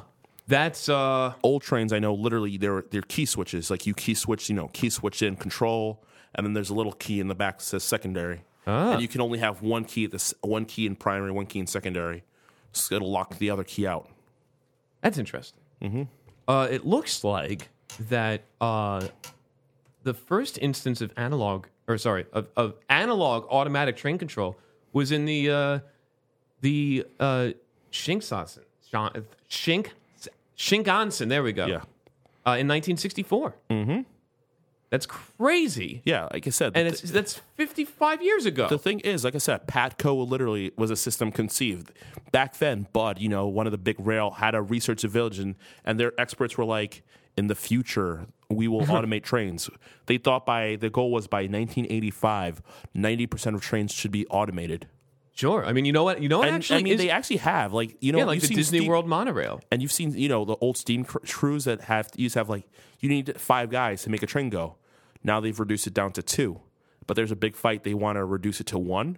Right. But there's a big fight over that. Of course. And the thing is, with automation, we have one guy operating four train cars by himself. Automation can be done. At this point, it's not particularly like magic technology because, unlike cars, there's no people on the tracks. Right. Well, unless they're doing construction, but that's another story. Or killing themselves. But what is it? But like I said, that just goes back to the double edge of unions, and that unions are there to protect the workers, and sometimes that becomes an inhibition. Or it becomes a detriment to the progression of the technology or the industry. A good example is there's a reason why FDR, prominent super liberal president, had a fight with public sector unions. And there's his papers have always said he hated public sector unions because he felt like if you're a public sector union is fighting inherently said fighting against the people. And this is FDR. FDR is not like some arts conservative historical figure by any means. No, and his cousin Teddy was the trust buster. Mm-hmm. So they definitely were fighting for people, but that's what the unions say as well. Mm-hmm. It's like almost like the dichotomy of what net neutrality means. It means the opposite based on who's saying it. So both FDR and the union chiefs, bosses, whatever, would say we're fighting for the people. That's why we exist. And they would just say that to each other, and then they would cancel each other out, and nothing would happen. Yeah. Great. But I said... So why don't we start a new country... I don't know, people are doing that already. There's all those billionaires are starting that... There's like they're terraforming somewhere in the Pacific to have an island in the event that, all the stuff hits the fan. We have to have a mass exodus from here. Mm-hmm. Speaking of which, I started watching Doomsday Preppers. I'd never actually watched that show before, and it was funny until I saw the New York one. I was like, it can happen here? Oh my God! I have to start preparing. I would just say, if you're really worried, just buy a piece of land out in Pennsylvania and stock it up. My plan. I already mentioned that once all the icebergs melt, Greenland melts, I'm going to move back to Pittsburgh. It's great. It'll be beachfront property then. No. What is it? What's funny about the New York episode about the preppers is it all involved a significant amount of walking that these people were not used to doing. And I walk a ton. I call myself the fastest walker in town. Challenge me. Go for it. It's not running. No. I understand. That's perfect. As anyone who remembers the... Were you here during the blackout forever ago? No, I wasn't here for 9/11 either. Yeah, the blackout, or like when I walked from, because I was going to grade school, so I walked from my grade school all the way to my grandparents' house, which was 30 miles. 30 miles? Yeah, it wasn't that bad. I was a kid. Where were you going? Starting and ending? I started in Manhattan, and where in Manhattan? That's 16 miles. North to south. Where did you start? I started from whatchamacallit. It was 28th and something. Okay, 28th and something to Nassau County. Jesus Christ! Yeah, that is 30 miles. Yeah, just walked and just kept walking. I only stopped. Take you 10 hours? 8 hours? Yeah, because that's what we did. I had to go home. Okay. So yeah, walked because the subway stopped working, so I had to walk. So we just walked. The buses were not running. Traffic was completely stopped. I just walked. And so I made it, and then I got home, and I fell asleep, and I woke up the next, and I didn't wake up till the day after that. Wow. And I was like, wow, I didn't realize how tired it was. That's ridiculous. Good job. Good job, sir. I mean, that's, I've walked 16 miles at a time, but not 30. Mm-hmm. But that's, I mean, I know you had to. Yeah. That was part of your motivation. But at the same time, like, that's a lot. Yeah. Although I will say this, you could see the stars over Manhattan. I'll never forget that day. Wow. Because, you know, there were no... You can't see that. There was no artificial... You'll never see it again, yeah. Yeah. No, it's beautiful. I should have taken a picture and then ruined it for everyone else. Anyway, what is it? No, so these doomsday preppers, their walks were like 4 miles. That's it? Yeah, so like there was a guy who works in FiDi, and he was here. He was in FiDi on 9/11, and I think it does something for the government or whatever. Anyway. And he, on the show, they always have like a doomsday shaman or like some coach who's going to help or trainer who's going to help them. And so this guy is like, I remember on 9/11, I had to walk all the way from FiDi up to Central Park, and I haven't ever had to do that since. Well, that's 4.5 miles. That's it? That's an hour. That's an hour. Yeah, that's the level of like you can put your nice clothes in a bag, get some running shoes, and just book it. Exactly. And so then they cut to like him just walking up whatever, and he's and the trainer's like, "How are you doing?" He's like, "I haven't had to do this in 10 years. Like you haven't had to walk 4 miles in 10 years. That's not good." Mm-hmm. There were other people that had to walk. What is it? There's one guy who started somewhere in Brooklyn, and then he what did they do? I forgot how they got into the city, and then he had an inflatable raft to cross. He went from like Red Hook up to the tip of Manhattan, to like South Ferry over to New Jersey, and he rafted across the Hudson River, and I don't know. I don't know. Like it's odd. Honestly, my biggest concern is those currents. I like the currents in the East River. I'm terrified. I wouldn't want to be in anything smaller than like a little boat unless I had an engine. If I had an engine, I don't mind it. He had an inflatable raft. Yeah, an inflatable raft. And on the Hudson, the currents go both ways. Yeah, exactly. How does that... I don't know. And the water is very polluted. I don't want to... No, it's like... That. I see people swimming. I'm like, I feel like the cancer upon me, you know? Yeah. You remember RoboCop? When that guy fell in the toxic sludge and he was still alive and his skin was melting off of him? Exactly. That's what's going to happen if you... And they're building another East River Beach or like a... It's either an East River Beach or a Hudson River Beach. I think it's either in Battery Park City or it's somewhere on like the Brooklyn Bridge Park Promenade. And I'm like, you do know the Gowanus has not been cleaned up yet. No. So the Gowanus goes up right down there. No, and what's really funny is I saw this billboard for those naked drinks, and it was for the green one, and it said locally made, and I was like, I bet it is right over the Gowanus Canal. It's the same color. It's like, okay, that's authentic. Yeah. No, I mean, and even we're not too far away from the end of the Newtown Creek here in Bushwick, and that's like another super fun site. Mm. It's I don't know. If the people who have these ideas to build these things understand the quality of the water that they want to build it into, like it would take forever because you'd have to. The only way to clean it, and I'm seeing them doing it, is dredging.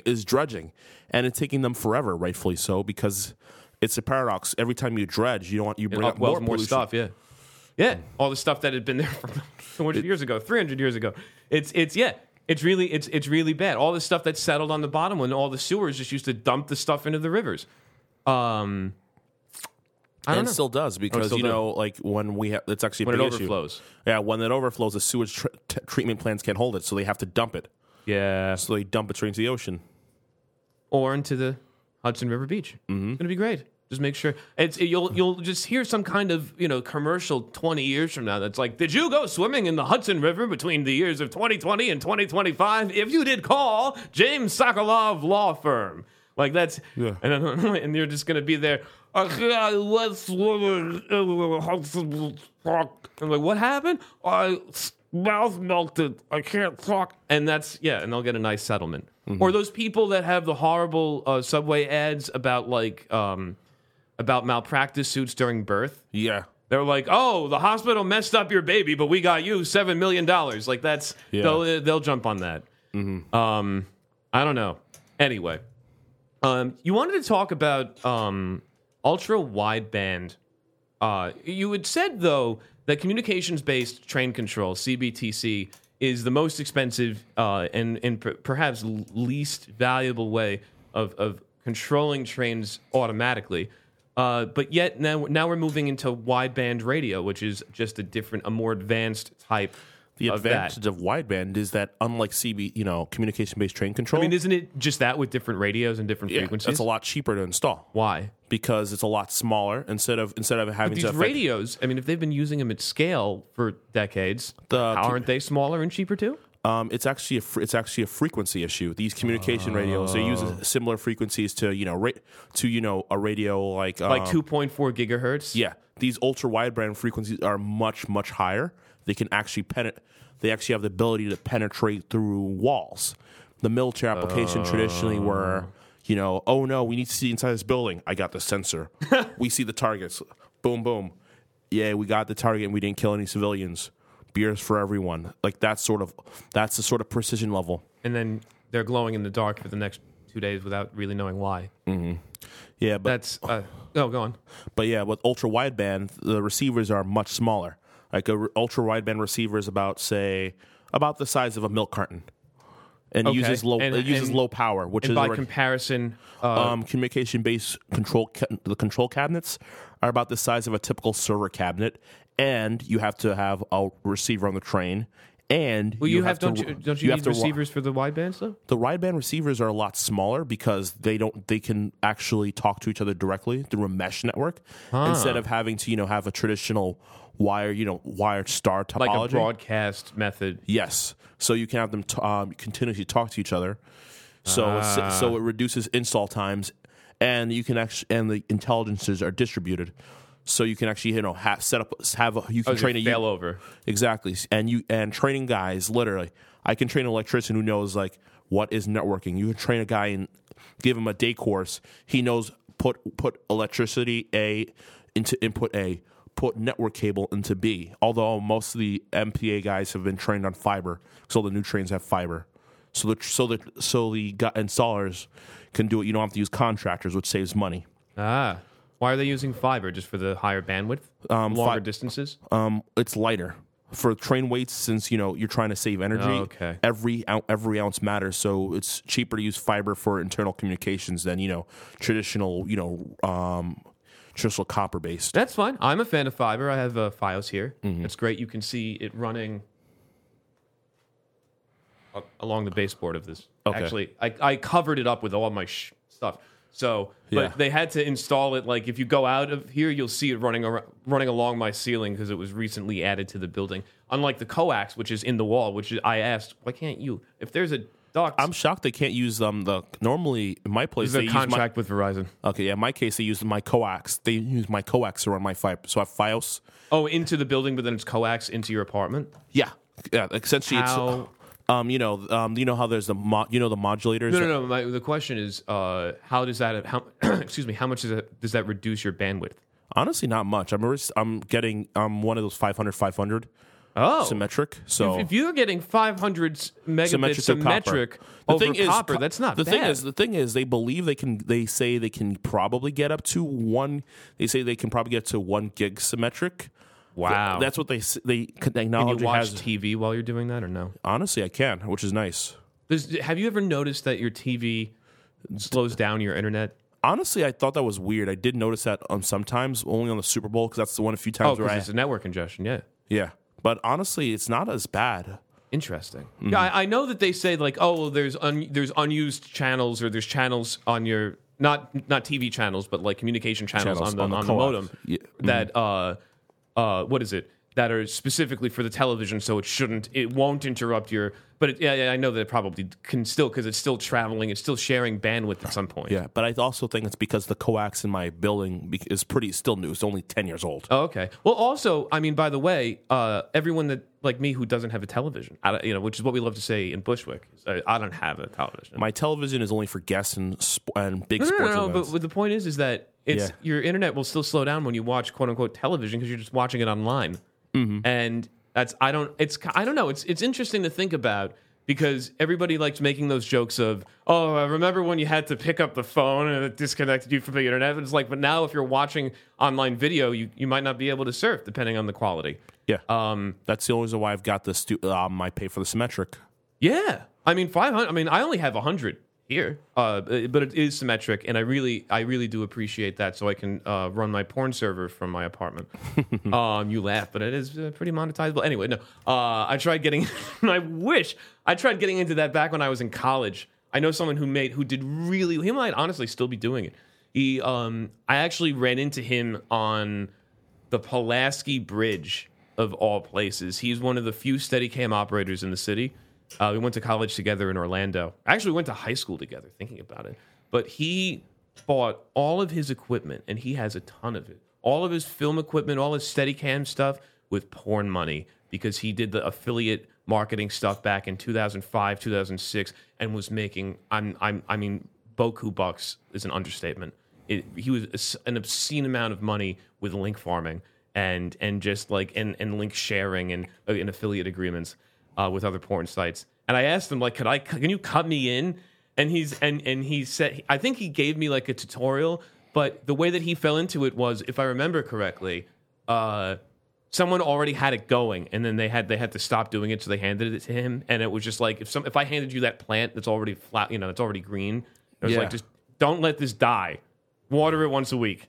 That's fine. Yeah, but if I handed you a pot and some soil and some water and some seeds and we're like, make this plant, it's a lot harder to do. Yeah. And so that's I missed out on yet another thing.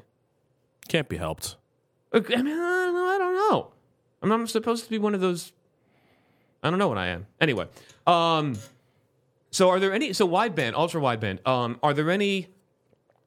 It has a simpler infrastructure setup, which is also hardier. It's cheaper and easier to implement. And how are we going to mess it up? Honestly, the biggest concerns for ultra wideband installs are going to be that it's not cancerous. If these ultra widebands gave cancer, then every astronomer would probably have space cancer by now. What are they saying? Isn't 5G ultra wideband? Yeah, 5G is similar. But there's a lot of articles about 5G giving you cancer. But honestly, the biggest concern is, I mean, since underground, it's not likely. But 5G is on the surface. If it's on the surface, it actually does. It could potentially interfere with things like GPS, space to Earth transmissions. But that's okay. Which is, imagines like, why does my GPS not work? But it's But this is deep underground, and for the surface wideband, they're going to make them very directional. So directional. So they're not going to be like, hey, why can I not land at JFK? All my instruments are down, sir. Interesting. But yeah, honestly, ultra wideband could be done fairly rapidly because the installing an ultra wideband unit takes about 3 hours. Wow. That's if the guy's being slow. So why don't we rip out all the stuff and just go ultra wideband? That's the hard part, because you have to have the old stuff running continuously, otherwise there's no signal. Then install ultra wideband and then test. Top of all that, you still have the old analog signals exactly. Too. Right now, they're setting up a test, I believe, on the 4 line for ultra wideband. Huh? On the 4, I've seen like digital speed limits.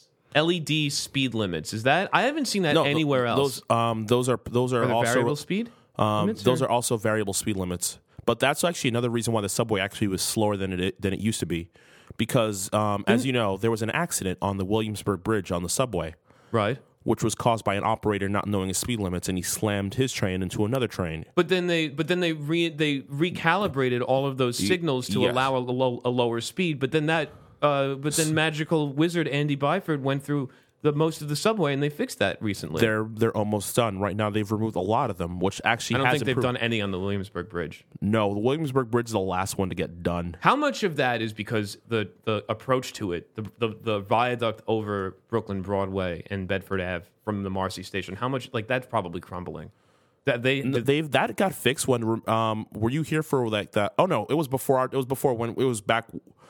back in like 88 when the Williamsburg Bridge was legit going to fall apart. Are you sure you're not thinking of the Manhattan Bridge? Oh yeah, Manhattan Bridge was the one that was falling apart. So the Manhattan Bridge was the one that was falling apart. The Williamsburg Bridge was the one that was about to fall apart. Yes. And if they rebuilt it in 88 and it runs like that, are you kidding me? The reason why it slowed down was because the accident happened in like 80. No, but I'm not even talking about on the bridge itself. I'm talking about once you get into Brooklyn or as you're leaving or at between the bridge and Marcy Avenue. Oh, yeah, where the train goes like this and this. Yeah, it has a small S curve, but it can take 10 minutes to navigate that curve. And you could hear, like, especially before they retired those old trains in the 60s, yeah. You could hear parts of it just pulling apart at each other. And it's just like, How is this possible? And I thought that was just a 100-year-old track. It's technically younger than me. The track itself is a lot of it's a procedure. They told the guys take it nice and slow because they're all terrified. No one wants to be the guy who slams into another train in Williamsburg again. But that happened. Did that happen on the bridge, or did that happen on the bridge? Well, then once you're off the bridge, it should be fine. Honestly, the operators are all paranoid, and also when was that? The accident itself was in 1988. So you can look it up. And that was the same year they rebuilt the tracks? The track rebuilding was part of the recovery. Oh, yeah. Okay. Was it a derailment or just an accident? It was an accident. Williamsburg Bridge accident. Oh, Jesus. Well, these are a lot of cars. Drunken Williamsburg Bridge crash cut woman's body in half. Wow. Don't drive over the bridge. Whoa, it was later than I remember. Here it is. J slams into M, killing the driver in 1995. Wow. Okay. And the cause was because of a faulty signal. So now the guy was also going too fast as well. Don't they have some kind of sound? There's supposed to be a device that when there's a red signal, it should trigger a trip device that stops the train. But the train was going so fast that it wouldn't help. Oh, because of the momentum. It was total chaos. Said Herbert Brown, 38. Who's, I guess, 38. 38 now? Or is it 38? 38 then. This article came out in 2015. Oh no, originally published 95. Never mind, I'm an idiot. Yeah, he was 38 then. So he was a baby boomer. He was riding the M train and was knocked to the floor. It sounded like an explosion. People fell down. People were crying. Well, that's what it sounded like. No, there we go. The Daily News front page. No break. Ha! Are they challenging the Post with that headline? Motorman dies, 54 hurt. Train runs red light and plows into stop subway on bridge. Yeah, a lot of the system, and it didn't help there was also an accident in 1991. There was a series of just shitty accidents that happened after one after the other. So that was at Union Square. Yeah, but there was, an accident 4 years after another one is a sign of something went horribly wrong. So, people entirely became reactionary. Didn't we have a derailment in the last year or two? A subway derailment? Not Amtrak? Subway derailment. Oh, I think so. I remember I thought that there was something that happened a couple 125th years ago. Street. Yeah, no, yeah, you're right. 2017. Yeah. The F. Oh, yeah, that shit show. One of my guys transit official said human error, not a track defect, is to blame for a subway train derailment in New York City on Tuesday morning, 2017, that injured nearly 3 dozen people and caused major delays. The incident occurred just before 10 a.m. Eastern Tuesday as a southbound A train approached the 125th Street station in Harlem. Wow. Okay. Two of the train's cars derailed and scraped the side of the subway tunnel, according to the MTA. The train was evacuated. Wow. Yeah. I guess that was almost 2 years ago. Mm-hmm. Last year there was an article about how common subway derailments are. Yeah. You know what? They can't derail if they're not running. It's sad. So what's going on with the L train? No one knows. Right now, the L train is pretty much a state of. It's supposed to be down now, and you got here in lickety split time. No, apparently the plan is they're going to do a partial shutdown. So on weekends, it's going to be single tracking, 20-minute frequencies on weekends and nights. They're going to do that. So it's going to be effectively a shuttle. Brooklyn. They're not going to fix the problem, are they? They're going to use some new method of material. So effectively, it's like, when that old commercial when they put a new bathtub liner over your shitty old bathtub? Right. Same principle. So the tunnel's bad, so they're going to, wrap it in vinyl. Concrete, but yeah, you got the exact idea. Right. I know, like, or when they fix an old like water maid by putting in a plastic new pipe that just covers it up.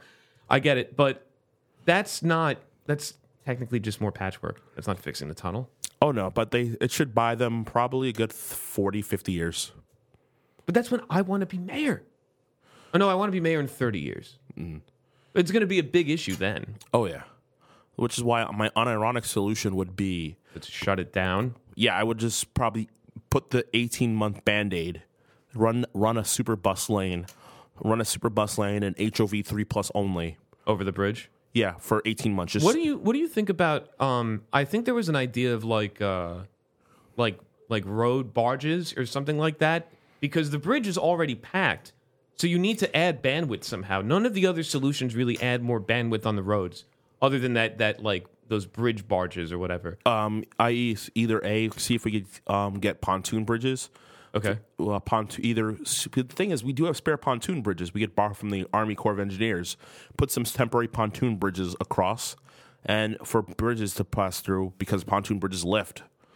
Have them lift whenever an oil tug goes through. Because there's shockingly a lot of like oil tugs that go up and down the East River. Well, I mean, is it shocking? It's not when you realize that most of that is all going to all these large industrial places in Brooklyn or large housing complexes that still use oil heat. Mm. Oh, that's right. Weird New York City oil quirk. I mean, that's pretty common around a lot of older cities that need heating oil. Yeah, but most places have switched over to natural gas. We're like one of the few holdouts. Interesting. I don't know what to say about that. So it doesn't look like the L train's going to shut down. Look, whenever I've ridden in the front car and I try to peer out the window as we go through that tunnel, it looks awful. Mm. The tracks look awful. I don't even know how it's still managing to hold up. It looks terrible, and they're just going to and that's why I complained about the Fresh Pond Viaduct, because that was closed for 18 months. And it's honestly, I'm not seeing the improvement in service. A lot of improvements were like, quiet things. So it's not quiet. It's loud. It's very loud. If you get off the J or the M at Myrtle Avenue and you listen to it, just go. I'm not kidding. No, I know. Blocks, you'll hear that grating sound. You're going to laugh. This sounds like the most gentrification restaurant, even though it's... You're going to laugh, even though it's the most gentrification restaurant ever. What is it? It's urban, urban-inspired vegan. It was literally by the last stop on the J before the M merges. Mm-hmm. It's like 3 blocks away from there. Very good. And I'm like, boom, boom, boom, boom, boom, boom. I'm like, what is that shaking? It's the train. And going over the new, yeah, going over the new bridge. Yeah, one in the restaurant. I'm like, what's that shaking? I'm like, yeah, that's... But the thing is, the improvements they did... they replace almost all the wood. That's why it doesn't. That's why it bothers me that it's still loud, just like I'm being right now. No, a lot of it's like they do need. Honestly, if it was up to me, I would probably have torn it down or replaced with concrete. The wood, that wood design is never going to be quiet. You can't make it quiet. But what it sounds like is steel on steel. It sounds like that, like a grating. Yep, because I'm just drawing a little like T with my hands. Right. So the metal. Obviously, the wood for the tracks, so the metal of the train runs down, pushes down, and pushes down, causing a vibration, and that vibration also produces a lot of noise. And they badly need to replace that with a modern concrete, because the concrete would, which is, you know, making a cup with my hand for the audience.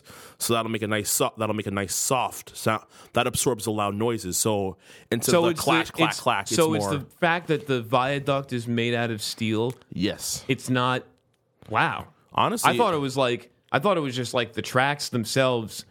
Because I heard one of my friends is an annoying expat who lives in Berlin. And he always loves talking about how, every time I come back to New York, the trains just aren't as good. Anyway. And tell him he's deaf. I've been in Berlin. That U-Bahn is loud. Well, he said that they replaced a lot of the tracks on some stretch of it, and it was really loud, and they actually had to grind. They had to grind down the steel so it would become more coarse, so it would make less noise. Do you think they did that on this? They did not. No, because it's loud. They 100% did not. So why? But that's what I'm saying. Like, that's the type of stuff that they could do to make it quieter. Or I heard that on the set, what is it? The Second Avenue line. They have neoprene that they're using between the tracks and the track bed. Oh, yeah. That would be great. They're not doing that on this. Oh no, Second Avenue subway is a lot better because it's all modern technology. But this is modern. They just built it last year. They tore it down. They rebuilt it. It was like the best way of describing it's like imagine your dad's old 1995 Ford Explorer. He puts in a new engine and maybe some new seats, but it's still the old shitty ratty old van. Right. But you still do replace the shocks in the car every few years, don't you? Yeah, like I said, Fresh Pond, that line should need to be all concrete. Mm. You know what? At least it's not like the 7 train. What if they turned that... What if rather than having a viaduct, it turned into a tunnel and then cut through the cemetery and then hooked up with the Queens Boulevard line to create that loop that almost exists but doesn't? Honestly, they should have done it. There's hilarious enough plans for, that all elevated. Right. There were originally plans to sink it eventually. Because the elevators are considered, ugly, noisy. Well, they are. I mean, they are noisy. But what is it? I know that the Metropolitan Avenue station, the end of the M in Middle Village, is built in a hill. So rather than just it being ground level, they could sink it and then just keep the train running through underground, and then it can hit the Queens Boulevard line and make a loop. In fact, I have a map right here. Not this map.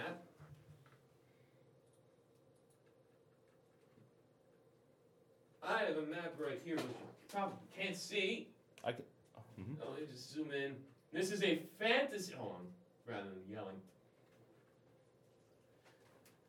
This is a fantasy transit map made by a rail fan who I believe is from Berlin. It has a few glaring errors, but it does actually complete the loop up to Queens Boulevard from Middle Village. I know the only issue with Middle Village is A, the old NIMBYs, B.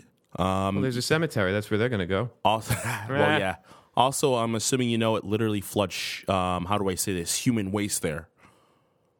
Yeah, but then they'll insulate the tunnel from that. No one's walking. Oh, yeah. You don't walk on those tracks. You just have the waste in between the tracks. Yeah, because Middle Village, as you know, has a sewage pumping problem. Well, and what about all of the dead people leaking underground? Oh, no, I know there's at least two. Oh, yeah, the J goes through a cemetery. The J goes over a cemetery. Over. That's different. If the M went under that cemetery, then, I don't know. As long as... But it's just a tunnel, as long as it's deep. As long as it's deep, as long as it's below, 18 feet, it's not going to disturb any bodies. And it's right on that hill. It's hard to see, but there's a freight corridor that runs pretty close to the subway line, and that is technically underground. It's built into a cut. Yeah, the Oak. I know what you're talking about. That's the Oak Point line. The NIMBYs there complain about it, even though if that line shut down, we drown in garbage. That's where all the garbage in New York City goes out of, folks. Oh, I didn't know that. Yeah, once they started shutting down the Staten Island dump, they were like, we need to get rid of this garbage. So they reactivated and increased all the lines, so all the garbage trucks dump their garbage. There's a bunch of transfer stations. If you could look it up, there's actually there's a map of all the freight corridors of New York City, and there's an industrial area. that happens to correlate. It should say, you know... Is that like the New York Connecting Railroad? Is that what that is? Yes. It's New York Connecting Railroad and New York Atlantic Railroad. Okay. All the fun freight railroads and industrial areas that quietly make sure New York City doesn't drown in its own garbage. Or poop. Mm-hmm. I've seen actually a lot of semi-trucks that say municipal waste on them. This is disgusting. Anyway, there's a couple of issues, though, if you look at this fantasy map. One of them is that let's say this M loop did exist, you would have to, if you're heading east from Manhattan on the Queens Boulevard M, there would be another M that then goes south that you would have to transfer to, or you would stay on the M that also goes east. There would be like two southbound M's. They would probably do it like the way a lot of loop highways do it. They'd have to have another line. They'd probably do it what they didn't, because the M is actually weird. It doesn't exist. The M is a combination of the M and the former V.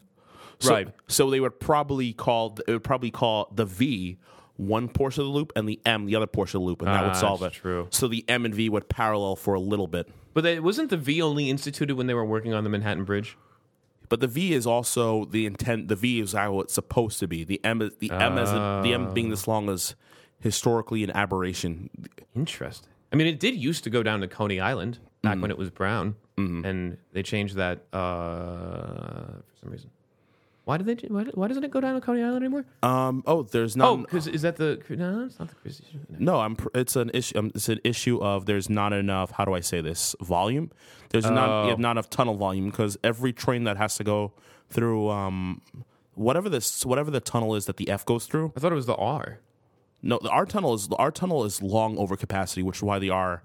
Be happy you don't live in Bay Ridge, because the R is a shit show. I've walked there before.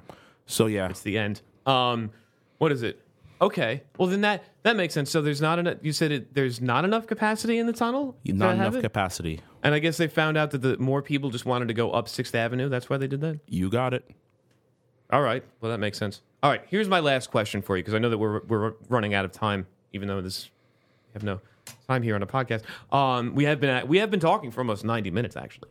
I want to run for mayor in 30 years...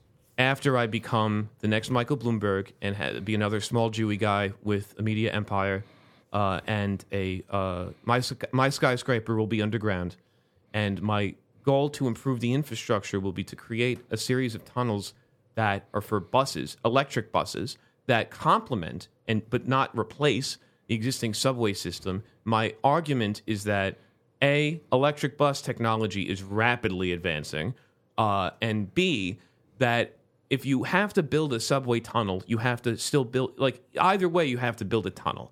But with a bus, you don't have to build the rail. You don't have to build the track bed. You don't have to install it. It's just ground. It's just gravel. You can roll on it. I feel like that's a lot simpler and less expensive than than why it took 100 years to add 3 stops to the queue. You know? If you can get away from... the subway hell of just dealing with subway construction. I'm not even talking about the hell of riding it every day. Then wouldn't that make the whole thing a lot simpler? Trackless trolleys. Would be a trackless trolley, exactly. Yeah, trackless trolleys do exist, and they're hilarious enough. Are an example of this. Boston actually has a whole bunch of underground trackless trolleys that they built for this very reason. So I'm not crazy. No, actually, look, I forgot that Boston actually has a whole bunch of trackless trolleys that run underground. I believe it's like MBTA Route 71 through 77. Okay. Yeah. So the issue is, if you can get cheap enough tunnel construction, then you don't have to use larger diameters, so you can do it. Trackless trolleys, the one advantage is it's pretty easy to actually make one because any bus that has an electric motor, and you either use a basic cannery. How do you say it properly? Cantonary. Cantonary. Yes, cantonary. I've been putting the wrong emphasis on the wrong syllable the whole time. But yeah. Anyway, right. So you can have it basically with that, or you could have capacitive roads. That would be cool. Yeah. But that's probably really actually battery technology is advancing so much. That's right. That you would only need what I call the charging one. So you know, charge in a station, and then go. That's what actually Boston is intending to get rid of a lot of there and replace it with, you know, quick charging. Right. Because battery technology has advanced so much that they're like, we don't want to maintain this, but we still want to be environmentally friendly, and we have to run these underground. Right, so, right. And then, well, that's the other thing. They have to be electric because they have to run underground. So they're going to probably, you know, as part, they're probably going to replace a lot of them with just purely battery operated buses. That's my idea. That sounds even more reasonable than when I said it. It's not as bad. Boston Silver Line, which is a hybrid, they use weird hybrid buses that are hybrid diesel and electric. Okay, as in they have a diesel generator. No, I mean some trains are hybrid too. So they use that similar technology.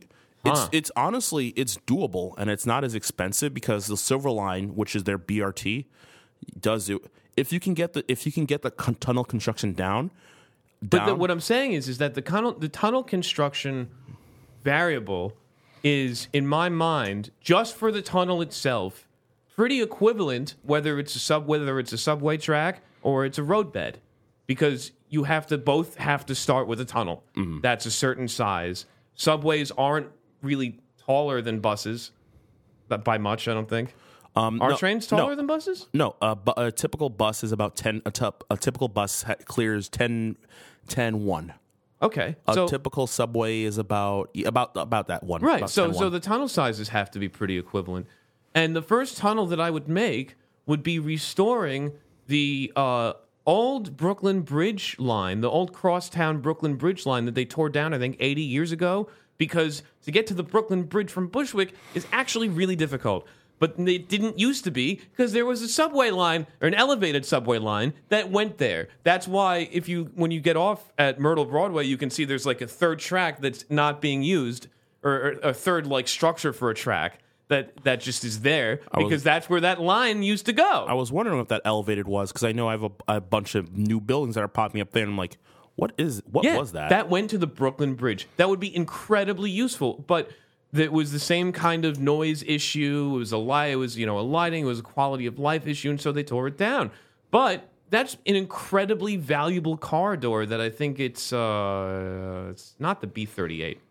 It's some other bus that's replaced it, but there's no more bandwidth on the ground. So that's why I'm saying underground electric bus tunnels and the idea to have it complement the subways rather than just extending the subway itself is so you don't have to worry about transfers to other lines. You can just say, okay, we're adding a new line here, we're adding a new line here, we're adding a new line here with the subway transfer. You don't have to think about the existing track network, which I think makes this incredibly valuable as well as reducing expenses. And I'm just showing an image of the MBTA's. That bus looks old.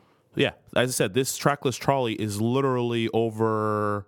It's from the 70s, early 80s? 70s. This trackless trolley is literally, I want to say it's like 50 years old. Oh, wow, yeah.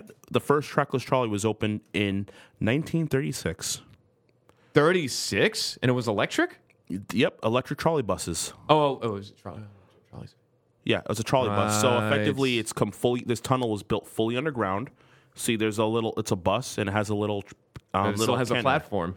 So yeah, it has a little platform. It's almost like the Montreal Metro since they're rubber tired. Yeah, but it's funny. An actual bus. Like, you know, bus. Yeah, it drives on the surface and then it goes into a little underground tunnel.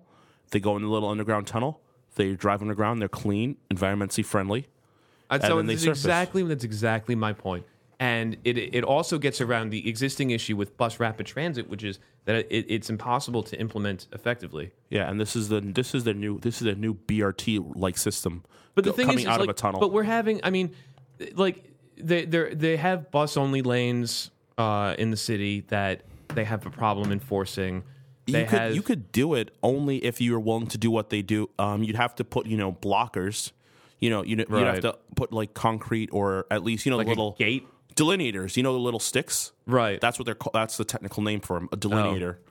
Right. So they would have to do that, but the problem is like I mentioned, there's no more space, there's no more bandwidth on these streets, and you need to increase the amount of available bandwidth because there's only more people to bring this whole thing back around to the buildings that you're watching being built around me. The amount of people who use the DeKalb Avenue subway, I'm not even talking Bedford Avenue, which is being redesigned, The amount of people that use the DeKalb Avenue subway station in the morning is obscene, and it was obviously far exceeds the capacity that that station was originally designed to hold. And it has like one vending machine for tickets, for Metro cards, which is really annoying. I'd say in the last 10 years, the amount of people using that station had to have quintupled. It had to have increased by at least a factor of 5. And it's not... especially if the L train does shut down, where are they going to go? Mm-hmm. The only lines that, weirdly enough, has the spare capacity as of right now, weirdly enough, the A actually, they have to backtrack all the way to Broadway Junction because the A does have that capacity. That really? A lot of the A's capacity is the A in Brooklyn is actually doesn't get crowded until you hit downtown Brooklyn. And because a lot of people are not running express, so people would fill the expresses. Interesting. Because the thing is, the A, if you were willing to backtrack, the A starts filling up, and then once it gets in Manhattan, then it starts dumping people out. Right. I've done that a couple times. I can't remember why, but it's not too crazy because I think it's only like 3 or 4 stops east from here. Yeah. To go to Broadway Junction. That's how I get to JFK. Or sorry, that's not how I get. I mean, I go to Broadway Junction to get to JFK, but I don't go east to go west. Mm-hmm. But I have done that before a couple times. I can't remember why. Anyway, I think that brings us to the end of this fine episode that we've had. Uchenna, what? Is there anything else you want to talk about? No, not really. Thank you for having me. You're a great host. Why, thank you. I appreciate it. That's why we've done 76 of them. This is number 76. Let's end by talking about two things that from the top that I actually didn't cover. One of them is about this brutal startup that is using eye tracking to force you to watch its ads. It's finally happening. It was only a matter of time. People have been making jokes about it for, it goes back to Clockwork Orange. People have been making jokes about it for 50 years. Now that you have to use Face ID to unlock your phone, people are thinking, well, I could probably use it to make sure that people are watching my ads, and if they go like this and they move their periphery, then I can tell that they're not watching it, so then I'm going to turn off the ad, and then once they resume, it's going to be terrible. I'm not going to lie. That's deviously brilliant. It is. It's brilliant. It's evil, but it's brilliant. I respect it from a technology and from a business standpoint, but the problem is it only, like we mentioned before, it only enables this broken model of display ads, of linear TV advertising that does make up a significant amount of the internet, especially the internet media economy. But it's like a skyscraper built on sand. It shouldn't. It's not meant to last. And this is what's come, and this is what's coming of it. So everybody is losing money. The CPMs are going down. So they'll say, okay, well, we'll make sure that people are watching the ads by forcing them to do this. Of course, I'm sure if you jailbreak your phone, you'll be able to get around that restriction, which might be something that I would want to do if this ever did happen. I think that's. And one last thing: oil traders are now watching workers' phones at oil refineries to spot problems based on where they're congregating. And then they're trading futures based on what they're watching with like live GPS data from phones. I'm honestly shocked that hasn't happened sooner. It's one of those, as we have the modern features, it feels like something that should have happened sooner. It does, but I think maybe the ability to get the aggregate imagery, here, I'll show you. To get the aggregate imagery in a somewhat of a timely manner without being too prohibitive in cost. It's probably one of those intersection things that hasn't happened until recently. Well, it's also like how you were able to locate a bunch of U.S. bases by taking data from Fitbits. Fitbits? Yeah, the Fitbits, yeah. Sorry, I said it wrong. That's, why? What? They don't have GPS. They do. They do? Yep, they do. They have a location tracker. Oh, no. Yeah, and then they were able to correlate those, and they're like, wait a second. You can correlate those on a map, and those happen to be where mysterious U.S. bases are overseas. Wow, that's incredible. I don't know what to say. But the stuff that they can tell from this is really. And that's a funny thing. It's it's a fitness tracker too. You don't even think about the fact that it has. I mean, like I never thought I have. I have this guy that I don't really use too much. And that's a Fitbit. And that has a GPS in it? I believe you can look up the article, but I believe it's maybe the phone's data that's syncing up, but it's definitely, it was one of those, Is that help article? Does my Fitbit have GPS? Certain Fitbit devices can capture GPS data, including, does mine. The Blaze, the Charge 2, the Charge 3, the Fitbit Inspire, the HR, and Fitbit Versa do. And I don't think mine is any of those. Good. Oh, I guess it's like the watch. Okay. Several Fitbit devices work with sensors on your nearby phone to capture GPS data. This is known as connected GPS. Fun. Just yet another place that's harvesting your location data to sell. All right, well, I think we've reached the end of... Make sure we're still recording this show. Of this lovely show. I believe we hit the 2-hour mark, so... Uchenna, do you have... would you...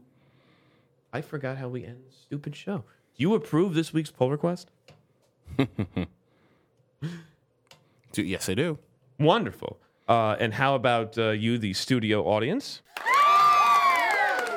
Wonderful. Then let's all hit merge. And we'll see you in 2 weeks, hopefully, right here on Polar Quest. This has been the Pneumonium production. The views and opinions expressed on Polar Quest do not necessarily reflect those of Pneumonium, LLC, or its subsidiaries. This week's theme music provided by Volpec. Visit them at vulfpeck.com.